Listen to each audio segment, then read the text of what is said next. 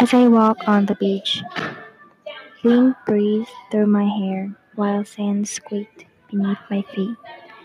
The smell of salty water went into my breath, and my friends sang along with slow, calm song with the waves. I was on the beach. I gazed at the sky that was surrounded by extremely low, vivid clouds. The sky that I knew was much higher, but in New Zealand it seemed like a white cotton blanket spread out. I thought this is why Maori, peop- Maori people called the country New Zealand, meaning a land of long and low clouds. Jenny, come to the water quickly, Lily yelled to me in her loud voice while her dark brown eyes waited exactly for me to come into the water. Lily, I don't have a swimsuit. Just swim with a uniform. That's not a problem. It was my first time to swim in the ocean with my uniform, but I followed Lily's suggestion and splashed into the shallow water, slowly getting deeper with no worries about it. Hey Anna, why aren't you swimming? I asked as I wiped off the water on my face. I will just put my feet in. I don't want my body to be wet, she said playfully with a smile marked by small, cute dimples. As I swam, I thought about what had surprised me the most when I first came to New Zealand.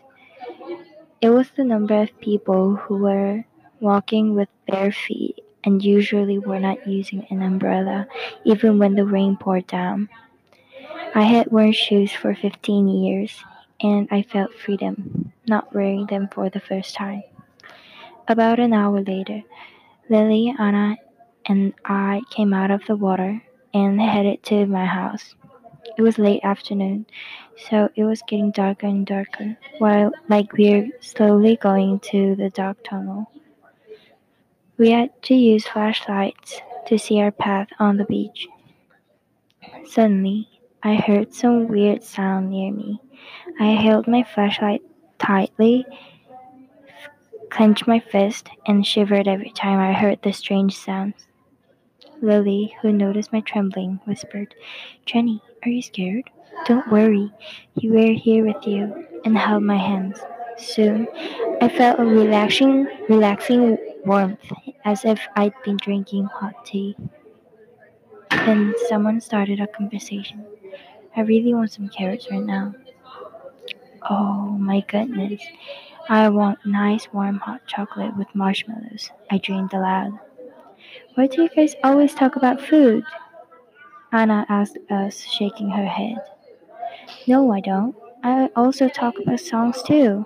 Do you want to hear my favorite song? offered Lily, turning up the volume of the song louder, and we started to walk again as we sang along. Actually, I was a foreigner to New Zealand. I moved to New Zealand to have various experiences, but I didn't but it did not go well at first. My eyes filled with tears every night as I went to bed because of differences between language, food, and physical differences. One day, as usual, I sat in class ready to study. Then the teacher came in with a bright sunflower face. Are you guys excited to go on a, the trip?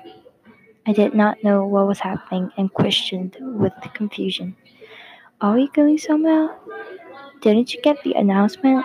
No, I didn't. I became tomato red, and tears began to fall from my eyes. I couldn't watch any other student's eyes. In that moment, I decided to be braver at school. The next morning, I took action to make new friends. When Lily sat beside me before we knew each other, I felt my stomach tighter, tighter, and my head take on an unknown dizziness. I closed my eyes and took a deep breath and asked, Hi, how are you? There was a short silence, and, and thousands of my thoughts moved in my head. I'm good. How about you? She answered with a warm smile. I released my breath and the conversation began. I've looked back many times and wondered what would have happened if I had done nothing in those circumstances. Jenny, we're here now, finally to your house, Lily said to me with a relieved breath. We grinned at each other, feeling as if we had succeeded on our short trip. Had I been alone, I never would have finished the trip, and there would be no happiness, happiness in my life. Also, I felt I could do anything if my friends were with me.